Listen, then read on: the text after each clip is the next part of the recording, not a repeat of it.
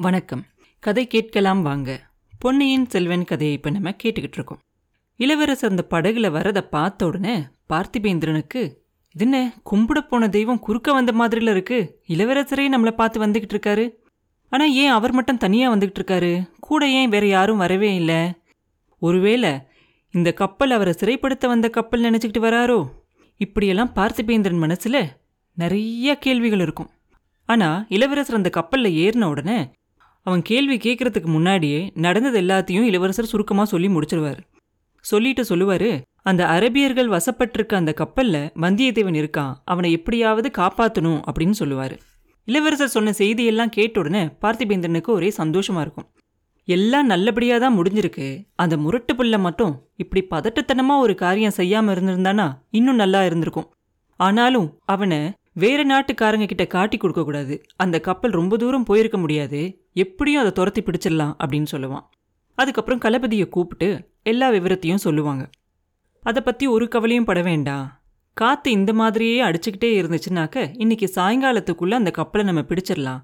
நம்மளை மீறி அந்த கப்பல் எங்க போயிட முடியும்? கோடிக்கரைக்கு போய் அதுக்கப்புறம் தான் கடற்கரையோரமாக தானே போகணும் அப்படிம்பாரு. ஆனால் வாயு பகவானோட உள்ளம் வேற மாதிரி இருந்துச்சு. மத்தியானத்துக்கு மேல காத்தே சுத்தமா இல்ல. காத்து நின்ன உடனே கப்பல் கொஞ்சம் கூட நகராம ஒரே இடத்துல நின்றும். ரொம்ப புழுக்கமாயிரும். கடல்ல கூட இவ்வளோ புழுக்கமா இருக்குமா அப்படின்னு நினைக்கிற அளவுக்கு புழுக்கமா இருக்கும். கடல் தண்ணியில யாரும் கையை விட்டு பார்க்க மாட்டாங்க. அப்படி யாராவது விட்டு பார்த்துருந்தா அந்த தண்ணி என்ன மாதிரி கொதிக்கும். அந்த அளவுக்கு சூரிய கிரகணங்களும் கடல்ல அக்னி மாதிரி ஆக்கிருச்சு. கப்பல் கொஞ்சம் கூட அசையவே இல்லை. எல்லாமே ரொம்ப நிசப்தமா இருந்துச்சு. அந்த நிசப்தம் சகிக்க முடியாம இருந்துச்சு. ரொம்ப வேதனையா இருந்துச்சு. அதுவும் இளவரசருக்கு அதோட சேர்ந்து வந்தியத்தேவனை பத்தின வேதனை வேற ஜாஸ்தி ஆயிருச்சு. இப்படி காத்து நின்னு போய் கப்பல் அடியோடு நின்று போச்சே. இப்படியே எவ்வளோ நேரம் இருக்கும்? காத்து எப்போ மறுபடியும் வரும்? அந்த கப்பல் தப்பிச்சு போயிடாதா அப்படின்னு கவலையோட கேட்பார் பார்த்திபேந்திரன் மறுபடியும் அந்த களபதியை கூப்பிட்டோன்னு அவர் வந்து சொல்லுவார் ரொம்ப நேரம் காற்று இப்படியே அடிக்காமல் நின்றுக்கிட்டே இருக்க முடியாது. கொஞ்ச நேரத்தில் காற்று வரும். எங்கேயோ சுழிக்காற்று அடிச்சுக்கிட்டு இருக்கு அதனால தான் இப்படி காற்று இல்லாமல் இங்கே இருக்கு. சீக்கிரமே அது நம்ம கிட்ட வரும். ஒன்று நம்மளை கடந்து நம்மளை ஒன்றும் செய்யாமல் அந்த சுழிக்காற்று போயிடும் இல்லை அந்த சுழிக்காற்றுல நம்மளும் மாட்டிக்குவோம். அப்படி மாட்டிக்கிட்டோனாக்க மழையும் பெய்யும். அப்போ ஒரு நேரம் பார்த்தா நம்ம மேகத்தை தொடுற மாதிரி இருக்கும். அடுத்த நிமிஷம் பார்த்தா நம்ம பாதாளத்தில் போய் விழுகிற மாதிரி இருக்கும். அப்படின்னு அவர் சொன்ன உடனே சுழிக்காற்று கப்பலை தாக்குனா ஆபத்தில்லையா? அப்படின்னு கேட்பார் இளவரசர். சாதாரண ஆபத்தில்ல கடவுள் காப்பாத்தினாதான் உண்டு அப்படின்னு அவர் சொல்ல அப்படின்னா அந்த கப்பலை நம்ம பிடிக்க முடியாதா? அப்படின்னு இளவரசர் கேட்க இளவரசே கடலும் காற்றும் யாருக்கும் பட்சபாதம் காட்டாது. நமக்கு ஏற்பட்டிருக்க இந்த நிலைமை தான் அந்த கப்பலுக்கும் ஏற்பட்டிருக்கும். அதுவும் இப்ப அசையாம தான் நின்றுகிட்டு இருக்கோம் அப்படின்னு சொல்லுவார். ஒருவேளை அந்த கப்பல் கரையோரமா போயிருந்தா? அப்படின்னு இளவரசர் கேட்க கரையோரமா போயிருந்தா கப்பல்ல இருக்கவங்க எல்லாம் கீழே இறங்கி தப்பிச்சுக்கலாம். ஆனா கப்பலோட கதி அவ்வளோதான் அப்படின்னு சொல்லுவார். எவ்வளவு பெரிய அபாயமா இருந்தாலும் நமக்கு வேண்டியவங்க எல்லாம் நம்ம பக்கத்துல இருந்தா கவலை இல்லை அப்படின்னு சொல்லிட்டு இளவரசர் அவரோட மனசுக்குள்ளாரியே வந்தியத்தேவனையும் பூங்குழலியும் நினச்சிக்குவார். வந்தியத்தேவனோட சந்தோஷமான முகத்தையும் அந்த மிரண்ட பார்வை உள்ள அந்த பூங்குழலியோட முகத்தையும் மாற்றி மாற்றி நினச்சிக்கிட்டு அவங்க ரெண்டு பேரும் இப்போ என்ன செஞ்சுக்கிட்டு இருப்பாங்க? என்ன நினச்சிக்கிட்டு இருப்பாங்க? அப்படின்னு யோசிச்சுக்கிட்டு இருப்பார். அப்போ வந்தியத்தேவனுக்கு என்னாச்சு? அதையும் நம்ம பார்க்கணும் இல்லையா? இளவரசரை சிறைப்படுத்தி கொண்டுகிட்டு போறதுக்காக வந்திருந்த அந்த பெரிய கப்பலோட அடித்தளத்தில் அந்த மரக்கட்டையெல்லாம் வச்சிருந்த இடத்துல வந்தியத்தேவனை ஒரு மரக்கட்டையோட கட்டி போட்டிருந்திருப்பாங்க. ரொம்ப நேரம் வரைக்கும் ஒரு பிரம்ம பிடிச்சவன் மாதிரி அதில் படுத்திருப்பான் வந்தியத்தேவன். அவசர புத்தியால் இப்படி வந்து மாட்டிக்கிட்டோமே அப்படிங்கிற எண்ணம் அவனை போட்டு வதைச்சு எடுக்கும். இது என்ன கப்பல்? யாருடைய கப்பல்? இதில் கொஞ்சம் முரட்ட அராபியர்களும் மந்திரவாதி ரவிதாசனும் இருக்காங்களே அது எப்படி? இந்த கப்பல் எங்கே போகுது? அவனை என்ன செய்ய போகிறாங்க அப்படிங்கிறதெல்லாம் யோசித்து பார்த்து பார்த்து அவனுக்கு ஒன்றுமே புரியாது. அவன் அவனோட வருங்காலத்தை பற்றி நினச்ச அந்த கனவுகளெல்லாம் உண்மையாகவே கனவாக போயிருமோ? இதோட பெரிய கஷ்டத்துலேருந்தெல்லாம் நம்ம தப்பிச்சிருக்கோம். இதுலேருந்து தப்பிக்கிறதுக்கு ஒரு வழி கிடைக்காமையா போயிடும் அப்படின்னு கூட ஒரு சில சமயம் அவனுக்கு தோணும். பார்க்கலாம். உடம்புல உயிர் இருக்கிற வரைக்கும் அறிவும் ஆலோசனையும் இருக்கிற வரைக்கும் அடியோட நம்பிக்கை இழக்க வேண்டியதில்லை அப்படின்னு சொல்லிட்டு சுத்தி முத்தி பார்ப்பான். முதல்ல அந்த இருட்டுக்குள்ளே அவனுக்கு கண்ணே தெரியாது. கொஞ்ச நேரம் கழிச்சு அந்த இருட்டு பழகினதுக்கப்புறம் பார்த்தா அவன் படுத்திருக்க இடத்துக்கு கொஞ்சம் பக்கத்தில் ஆயுதங்கள் எல்லாம் அப்படியே ஒரு குமியெல்லாம் இருக்கும். அதை பார்த்த உடனே வந்தியத்தேவனுக்கு தோணும் அவன் உடம்போட கட்டியிருக்கிற கயிறு இறுக்கி கட்டியிருக்கு அவன் காலை கட்டியிருக்க கயிறும் இறுக்கி கட்டியிருக்கு. ஆனால் அவன் கைகளை கட்டியிருக்க கயிறு அவ்வளோ இறுக்கமாக இருக்காது. அதை கொஞ்சம் சரி பண்ணி எப்படியும் கையை மாத்திரம் முயற்சி பண்ணி அதுலேருந்து வெளியில் எடுத்துட்டோன்னா இங்கே இருக்கிற கத்தையை எடுத்து கால்லையும் உடம்புலையும் இருக்க கயிறை வெட்டிடலாம்.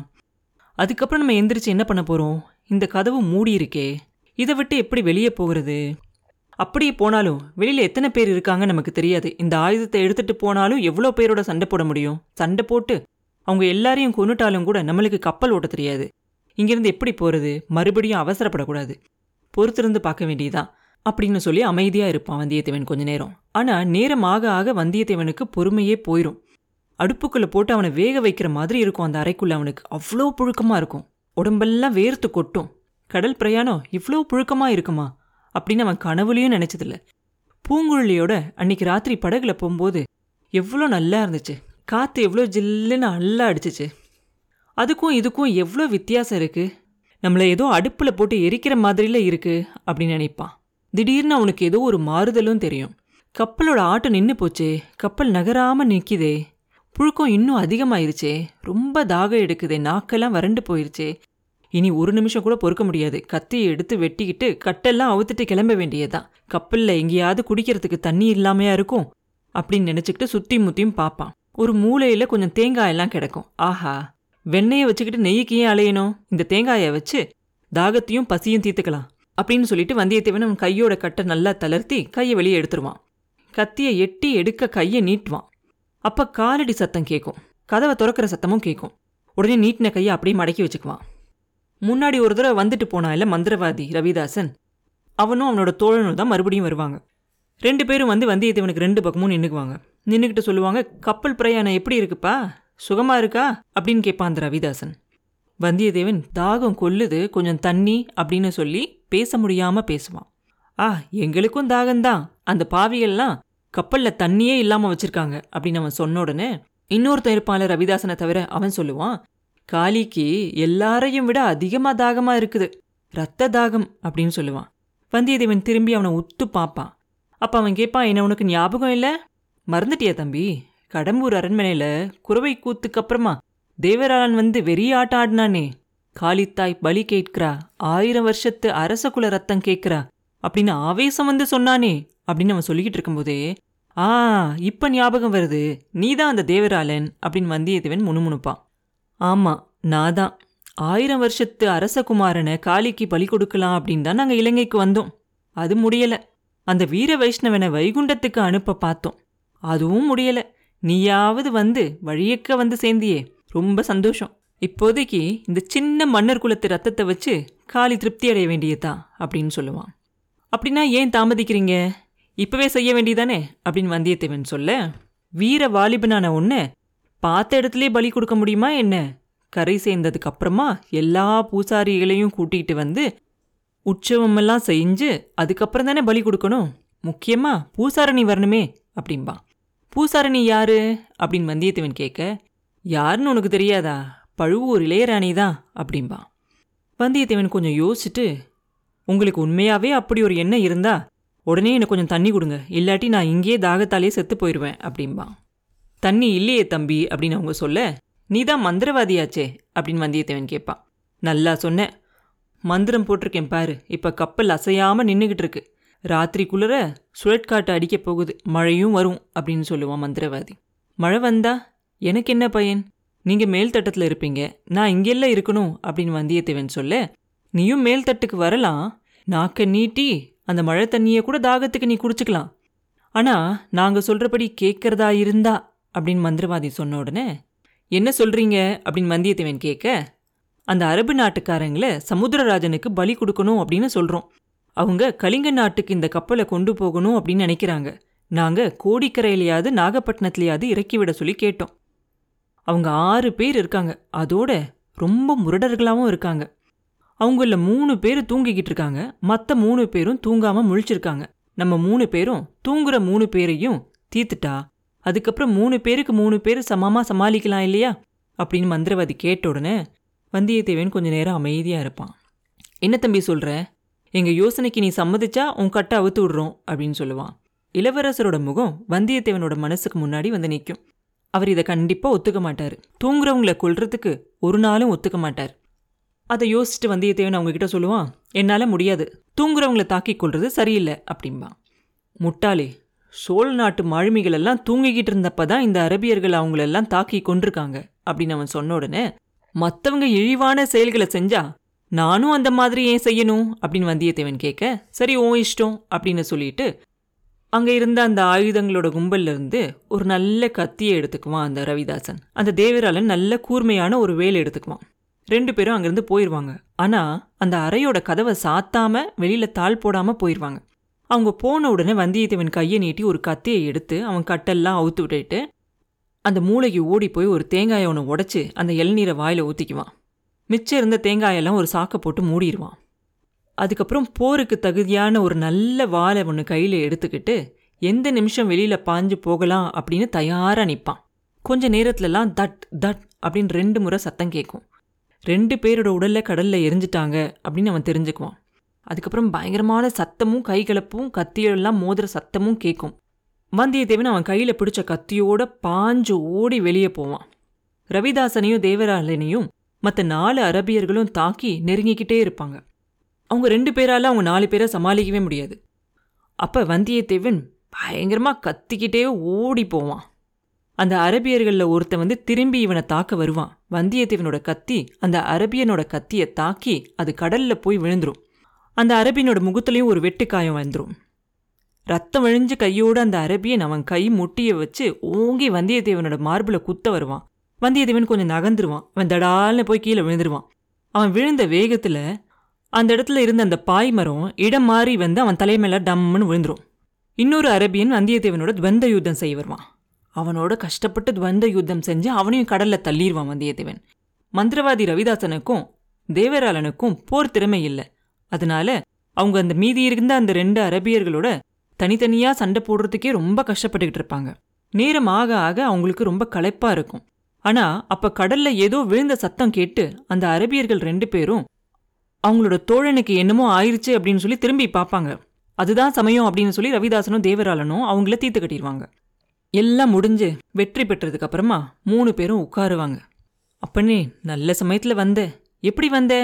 அப்படின்னு கேட்பான் ரவிதாசன். நீ ஏதோ மந்திரம் போட்ட போல இருக்கு. என் கையில் இருந்த கட்டெல்லாம் தன்னால் அவிழ்ந்து போச்சு. அதுக்கப்புறம் இந்த கத்தி வந்து தன்னால் என் கையில் ஏறிடுச்சு அப்படின்னு சொல்லுவான் வந்தியத்தேவன். உன் தாகம் என்னாச்சு? அப்படின்னு அவன் கேட்க தேங்காய் ஒன்று என் தலைக்கு மேலே அதுவாக வந்துச்சு. உடஞ்சி என் வாயில் கொஞ்சம் இளநீரை ஊத்துச்சு அப்படிம்பான் வந்தியத்தேவன். ஓஹோ நீ ரொம்ப பொல்லாதவன் அப்படிம்பான் உடனே தேவராளன். உடனே எல்லாரும் சிரிப்பாங்க. சிரித்ததுக்கப்புறமா தம்பி உனக்கு நாங்கள் பறிச்சு வச்சு பார்த்தோம். வேணும்னே உன் கட்டிகளெல்லாம் லேசாக கட்டிட்டோம். ஆயுதங்களை பக்கத்தில் வச்சிருந்தோம். தேங்காயை உனக்கு தெரிகிற மாதிரி போட்டிருந்தோம் அப்படின்பா ரவிதாசன். இதெல்லாம் பொய்யா உண்மையா அப்படின்னு வந்தியத்தேவனால் நம்ப முடியாது. அதனால கொஞ்ச நேரம் அமைதியாக இருப்பான். அப்பனே யோசிச்சு சொல்லு நீ உயிரோட இருக்கணும்னு நினைக்கிறியா? இல்லை இந்த கடலில் உன்னையும் தள்ளி நாங்கள் கொல்லணும்னு நினைக்கிறியா? உனக்கு பொருளும் போகமும் பதவியும் பட்டமும் உள்ள வாழ்வு வேணுமா வேண்டாமா? அதெல்லாம் வேணும் அப்படின்னு நீ நினச்சினா எங்களோட சேர்ந்துரு. அப்படின்னு ரவிதாசன் சொன்ன உடனே தூங்கிக்கிட்டு இருந்த மனுஷங்களை கொன்னீங்கல்ல? அப்படின்னு வந்தியத்தேவன் கேட்பான். ரெண்டு பேரை தான் கொல்ல முடிஞ்சுது. இன்னொருத்தன் முழிச்சுக்கிட்டான். நீ முன்னாடியே எங்களோட சேர்ந்திருந்தா இன்னும் கொஞ்சம் சுலபமாக போயிருந்திருக்கும் அப்படின்பா தூங்கிக்கிட்டு இருந்தவங்கள கொல்றது எந்த தர்மத்தில் சேர்ந்தது? அப்படி செய்ய உங்களுக்கு எப்படி மனசு வந்துச்சு? அப்படின்னு வந்தியத்தேவன் கேட்பான். இந்த கழுகுக்கு நீ பயப்பட்டா பெரிய பெரிய பூசணிக்காயெல்லாம் நீ எப்படி முழுங்குறது? எங்களோட நீ சேரதா இருந்தா அப்படின்னு அவன் சொல்லிக்கிட்டு இருக்கும்போதே உங்களோட உங்களோடனே சொல்லிக்கிட்டே இருக்கியே. நீங்கள் யாரு? அப்படின்னு கேட்பான் வந்தியத்தேவன். ரவிதாசன் தேவராளனை பார்த்து சொல்லுவான் இனி இவன் கிட்ட ரகசியம்லாம் ஒன்றும் தேவையில்லை. ஒன்று இவன் நம்மளோட சேரணும். இல்லை இந்த கடலுக்கு பலியாகணும். அதனால இவன்கிட்ட எல்லாத்தையும் சொல்லிடலாம் அப்படின்பா எல்லாத்தையும் நல்லா சொல்லு சொல்லு அப்படின்னு இன்னொருத்தன் சொல்ல கேளு தம்பி நாங்கள் வீரபாண்டிய மன்னனோட ஆபத்துதவிகள் அவரை காத்து நிக்கிறதா சபதம் செஞ்சவங்க அப்படின்னு அவன் சொல்லிக்கிட்டு இருக்கும்போதே உங்களால தான் அது முடியலையே ஆதித்த கரிகாலர் தான் அவனை கொன்னுட்டாரே அப்படின்னு சொல்லுவான் வந்தியத்தேவன். எப்படி வெற்றி பெற்றாருன்னு தெரியுமா உனக்கு? ஒரு பெண் பிள்ளையோட மூடத்தனத்தால வெற்றி பெற்றார். அவ அவளோட மோக வலையோட சக்தியில அதிக நம்பிக்கை வச்சிருந்தா அந்த சோழக்குல நாகப்பாம்ப அவளால படம் எடுத்து ஆட செய்ய முடியும் அப்படின்னு நம்பினா பாம்பு படம் எடுத்து ஆடத்தான் ஆடுச்சு. ஆனா அதோட விஷப்பல்லோட சக்தி நடுவுல காட்டிருச்சு. எங்கள் மன்னரோட தலை மண்ணில் உருண்டுருச்சு. அதை தஞ்சாவூர் வரைக்கும் பல்லக்கில் வச்சு ஊர்வலமாக எடுத்துக்கிட்டு போனாங்க. ஆஹா தஞ்சாவூர் தஞ்சாவூர் அந்த நகரம் அடைய போகிற கதியை பார்த்துக்கிட்டே இரு தம்பி அப்படின்னு சொல்லுவான் ரவிதாசன். அவன் சொல்லும்போது அப்படியே கோவத்தால் அவன் கண்ணெல்லாம் செவந்து அகலமாக ஆகி அதை பார்க்கவே பயங்கரமாக இருக்கும். அவன் உடம்பெல்லாம் நடுங்கி பல்லெல்லாம் நர நர நர நரன்னு சத்தம் போடும் பயங்கரமாக போனது போச்சு அதுக்காக இனிமேல் என்ன செய்ய போறீங்க? இறந்து போன வீரபாண்டியனை உயிரோட கொண்டு வர முடியுமா என்ன? அப்படின்னு கேட்பான் வந்தியத்தேவன். வீரபாண்டியரை உயிரோட கொண்டு வர முடியாது. அவ்வளவு சக்தி என்னோட மந்திரத்துக்கு கூட கிடையாது. ஆனா அவரை கொன்னவனையும் அவனை சேர்ந்தவங்களையும் பூண்டோட அழிச்சு பழிக்கு பழி வாங்குவோம். சோழ குலத்துல இருக்கக்கூடிய குஞ்சு குழந்தைகள் உள்பட எல்லாரையும் நாசம் செய்வோம். எங்களோட நீ சேர்றியா? சொல் அப்படிம்பா. சோழ குலத்தை நாசம் செஞ்சதுக்கு அப்புறம் என்ன செய்வீங்க? அப்படின்னு வந்தியத்தேவன் கேட்பான். எங்க மகாராணி யாருக்கு பட்டம் சூட்ட சொல்றாங்களோ அவனுக்கு சூட்டுவோம் அப்படின்னு மந்திரவாதி சொல்ல மகாராணி யார்? அப்படின்னு வந்தியத்தேவன் கேட்பான். தெரியாதா தம்பி பழுவூர் இளையராணியா இப்ப நடிச்சுக்கிட்டு இருக்கால அவதான் அப்படின்பா அப்படின்னா மதுராந்தகருக்கு? அப்படின்னு வந்தியத்தேவன் கேட்க அவனும் ஒரு பாம்பு குட்டி தானே அப்படின்னு மந்திரவாதி சொல்ல பழுவேட்டரையர்? அப்படின்னு அடுத்த கேள்வியை வந்தியத்தேவன் கேட்பான். ஆ அந்த கிழவனை எங்கள் அரசனாக்குவோம் நான் நினச்சிக்கிட்டு இருக்கேன் அவனுடைய செல்வாக்கையும் பணத்தையும் உபயோகிக்கிறதுக்காக தான் இந்த திட்டமே. அப்படின்னு ரவிதாசன் சொல்லிக்கிட்டு இருக்கும்போதே உங்கள் மகாராணி அதுக்காக தான் அவன் வீட்டில் இருக்காங்களாக்கும் அப்படிம்பா வந்தியத்தேவன். நல்லா தெரிஞ்சுக்கிட்டியே. நல்ல புத்திசாலி தான் நீ அப்படின்னு அவன் சொல்ல. வீரபாண்டியனோட மரணத்துக்கு காரணம் ஒரு பெண் பிள்ளைன்ல நீ சொன்ன அப்படின்னு வந்தியத்தேவன் மறுபடியும் அடுத்த கேள்வி கேட்பான். அதுக்கு மந்திரவாதி சொல்லுவான் ஆமாம் அதுவும் பழுவூர் ராணி தான்.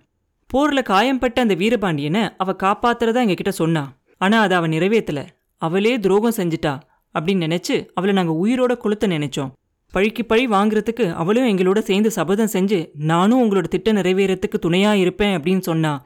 அதனால தான் அவளோட உயிரோட விட்டோம் நாங்க. அவ சொன்ன வார்த்தையை அவ இன்னைக்கு வரைக்கும் நிறைவேற்றிக்கிட்டு தான் இருக்கா. அவளோட உதவி மட்டும் இல்லைன்னா நாங்க இவ்வளவு தூரம் செஞ்சிருக்க முடியாது அப்படின்னு சொல்லுவான் ரவிதாசன். உடனே வந்தியத்தேவன் இன்னும் நீங்கள் ஒன்றும் பெருசாக எதையும் சாதிச்சிடலையே அப்படிம்பா. கொஞ்சம் பொறு அப்பனே. பார்த்துக்கிட்டே இரு அப்படிம்பா ரவிதாசன். அப்போ தேவராலன் சொல்லுவான் நம்மக்கிட்டேருந்து இவன் எல்லா விஷயத்தையும் கேட்டுக்கிட்டே இருக்கான்.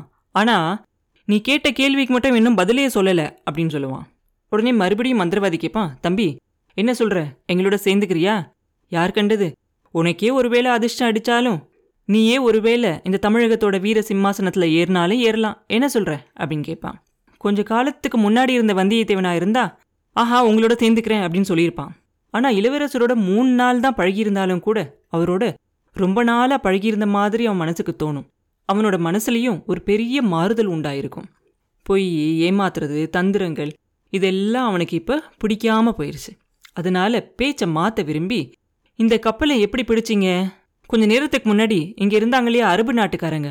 அவங்களோடலாம் எப்படி ஸ்நேகமானீங்க அப்படின்னு கேட்பான். எல்லாம் என்னோட மந்திர சக்தி தான். திருக்கோணமலையில் இவங்க கிட்ட இருந்து நாங்கள் குதிரைகளெல்லாம் விலைக்கு வாங்கினோம். அந்த குதிரைகளை வச்சு உங்களை தொடர்ந்து முன்னும் பின்னுமா வந்துகிட்டு இருந்தோம். யானை துருவு திரையில் இளவரசர் இறங்கி ஓடுனதை நாங்கள் பார்த்தோம். அவருக்கு முன்னாடி இங்கே வந்துடணும் அப்படின்னு தீர்மானித்தோம் குறுக்கு வழியில் வந்து சேர்ந்தோம். இங்கே வந்து பார்த்தா எங்கள் பழைய சிநேகிதர்கள் இந்த கப்பலை கைப்பற்றியிருந்தாங்க. அவங்க ஏறி வந்த கப்பல் முல்லைத்தீவுக்கு பக்கத்தில் கரை தட்டி உடைஞ்சு போயிருச்சான் இங்கே இருந்த இந்த கப்பலை கைப்பற்றிக்கிட்டு அதில் இவங்க போய்கிட்டு இருந்தாங்க. கடலோரத்தில் வழிகாட்டுறதுக்காக எங்களையும் வரீங்களா அப்படின்னு கேட்டாங்க. பழம் நழுவி பால்ல விழுந்தது மாதிரி ஆயிருச்சு இல்லையா? அப்படின்னு மந்திரவாதி சொல்லும்போது அது எப்படி? அப்படின்னு கேட்பான் வந்தியத்தேவன். அந்த சோழ குலத்து இளநாகும் சேனாதிபதியோட பேசிக்கிட்டு இருந்ததை நாங்கள் கேட்டோம். எப்படியும் சோழ நாட்டுக்கு அவன் திரும்பி வந்து சேருவான் அப்படிங்கிறத நாங்கள் தெரிஞ்சுக்கிட்டோம். அது மட்டும் இல்லை தம்பி. இலங்கையில ஒரு ஊமை பெண் பூதம் ஒன்று இருக்குது. அந்த பூதம் எங்க மந்திரத்துக்கு பதில் மந்திரம் போட்டு அருள்மொழிவர்மரை காப்பாத்திக்கிட்டே இருக்குது. ஆனா சோழ நாட்டுக்கு அது வராது. அப்படின்னு அவன் சொன்ன உடனே வந்தியத்தேவனுக்கு அன்னைக்கு ராத்திரி அனுராதபுரத்தில் நடந்ததெல்லாம் ஞாபகத்துக்கு வரும். ரவிதாசன் திடீர்னு சிரிப்பான். இது என்ன சிரிப்பு? எதை கண்டு சிரிக்கிற? அப்படின்னு கேட்பான் வந்தியத்தேவன். ஒன்றும் இல்லை தம்பி. அந்த அரபு நாட்டுக்காரங்களோட சுபாவத்தை நினைச்சேன். சிரிப்பு வந்துச்சு. இவங்க எவ்வளோ முரட்டு மனுஷங்க தெரியுமா? காய்கறியை நறுக்கிற மாதிரி மனுஷங்களை நறுக்குவாங்க. ஆனால் குதிரைகள் மேலே இவங்களுக்கு அளவில்லாத பிரியம். குதிரைகளோட காலில் இரும்பு பூனை அடிச்சு தான் அவங்க நாட்டில் குதிரைகளை ஓட்டுவாங்களாம். நம்ம எல்லாம் குதிரைகளை வெறுங்காலோட ஓட்டுறோமா? அதனால நம்ம வந்து கருணை இல்லாத அநாகரிகமான மிருகங்களோட சேர்ந்த மனிதர்களாம். நம்ம கிட்ட குதிரைகளை இவங்க விற்கிறதே பாவம்னு நினைக்கிறாங்க. இன்னைக்கு காலையில் என்ன நடந்துச்சு தெரியுமா? அப்படின்னு கேட்பான். சொல்லுங்க அப்படின்னு வந்தியத்தேவன் சொல்ல கப்பலில் எல்லாரும் ஏறிக்கிட்டோம். பாய் மரமெல்லாம் வெறிச்சாச்சு. கப்பல் கிளம்பிருச்சு. அப்ப கரையில ஒரு குதிரையோட காலடி சத்தம் கேட்டுச்சு. அவ்வளவுதான். முல்லைத்தீவுல அந்த உடஞ்ச அந்த கப்பல்ல இருந்து தப்பிச்சு கரையேறிய அவங்களோட குதிரைகள்ல ஒண்ணுதான் அப்படின்னு அவங்க சந்தேகப்பட்டாங்க. அவங்கள ஒருத்தன் கப்பல்ல இருந்து இறங்கி போய் பார்த்துட்டு தான் வருவேன் அப்படின்னு சொன்னான். எங்களையும் அவனோட சேர்த்து அனுப்புனாங்க. அப்படின்னு ரவிதாசன் சொல்லிக்கிட்டு இருக்கும்போதே அப்புறம்? அப்படின்னு ரொம்ப ஆர்வமாக கேட்பான் வந்தியத்தேவன். குதிரை அகப்படலை தம்பி. நீ தான் அகப்பட்ட. எவ்வளோ நல்லதா போச்சு பாரு. எல்லாம் சரிதான். இந்த பிள்ளை நம்மளோட கேள்விக்கு இன்னும் பதில் சொல்லவே இல்லையே அப்படின்னு ஞாபகப்படுத்துவான் தேவராளன் சொல்கிறேன் ஐயா சொல்கிறேன் நான் சோழ குலத்துக்காக தான் வேலை செய்வேன் அப்படின்னு ஏற்றுக்கிட்டு இருக்கேன். ஒரு நாளும் உங்களோட சேர மாட்டேன் அப்படின்னு சொல்லுவான் வந்தியத்தேவன். வேலைக்கார படையை சேர்ந்திருக்கியா? சத்தியம் செஞ்சு கொடுத்துருக்கியா? அப்படின்னு கேட்பான் மந்திரவாதி. அதெல்லாம் இல்லை அப்படின்னு வந்தியத்தேவன் சொல்ல பின்ன ஏன் தயங்குற? நீ போர் வீரன். எந்த கட்சியில் அதிக அனுகூலம் இருக்குதோ அதில் சேர வேண்டியது தானே அப்படின்னு அவன் கேட்க சோழ குலத்தை சேர்ந்தவங்களுக்காக சபதம் எடுக்கிறவங்கள காட்டிலையும் அதிகமான காரணம் எனக்கு இருக்கு அப்படிங்கிறத உங்களுக்கு எப்படி நான் சொல்ல முடியும்? இளைய பிராட்டியோட கடைக்கண் பார்வையும் அவங்களோட சிரிப்பையும் காட்டிலும் சோழ குலத்தாருக்கு உயிரை கொடுக்க வேற என்ன காரணம் எனக்கு இருக்கணும்? அதுக்கப்புறம் இளவரசரோட இணையில்லாத சிநேகம் அவரோட ஒரு தடவை ஸ்நேகமானவன் மறுபடியும் மாற முடியுமா அப்படின்னு வந்தியத்தேவன் மனசுக்குள்ளேயே நினச்சிக்கிட்டு எது எப்படி இருந்தாலும் உங்களோட கொலகார கூட்டத்தோட நான் சேர மாட்டேன் அப்படின்னு சொல்லுவான் வந்தியத்தேவன். அப்படின்னா உன் உயிரை சமுத்திரராஜனுக்கு பலி கொடுக்க வேண்டியதுதான் அப்படின்னு ரவிதாசன் சொல்கிறான் அப்புறம் என்ன நடந்துச்சு அப்படிங்கிறத அடுத்த பதிவில் பார்ப்போம். மீண்டும் உங்களை அடுத்த பதிவில் சந்திக்கும் வரை உங்களிடமிருந்து விடைபெறுவது உண்ணாமலே பாபு. நன்றி.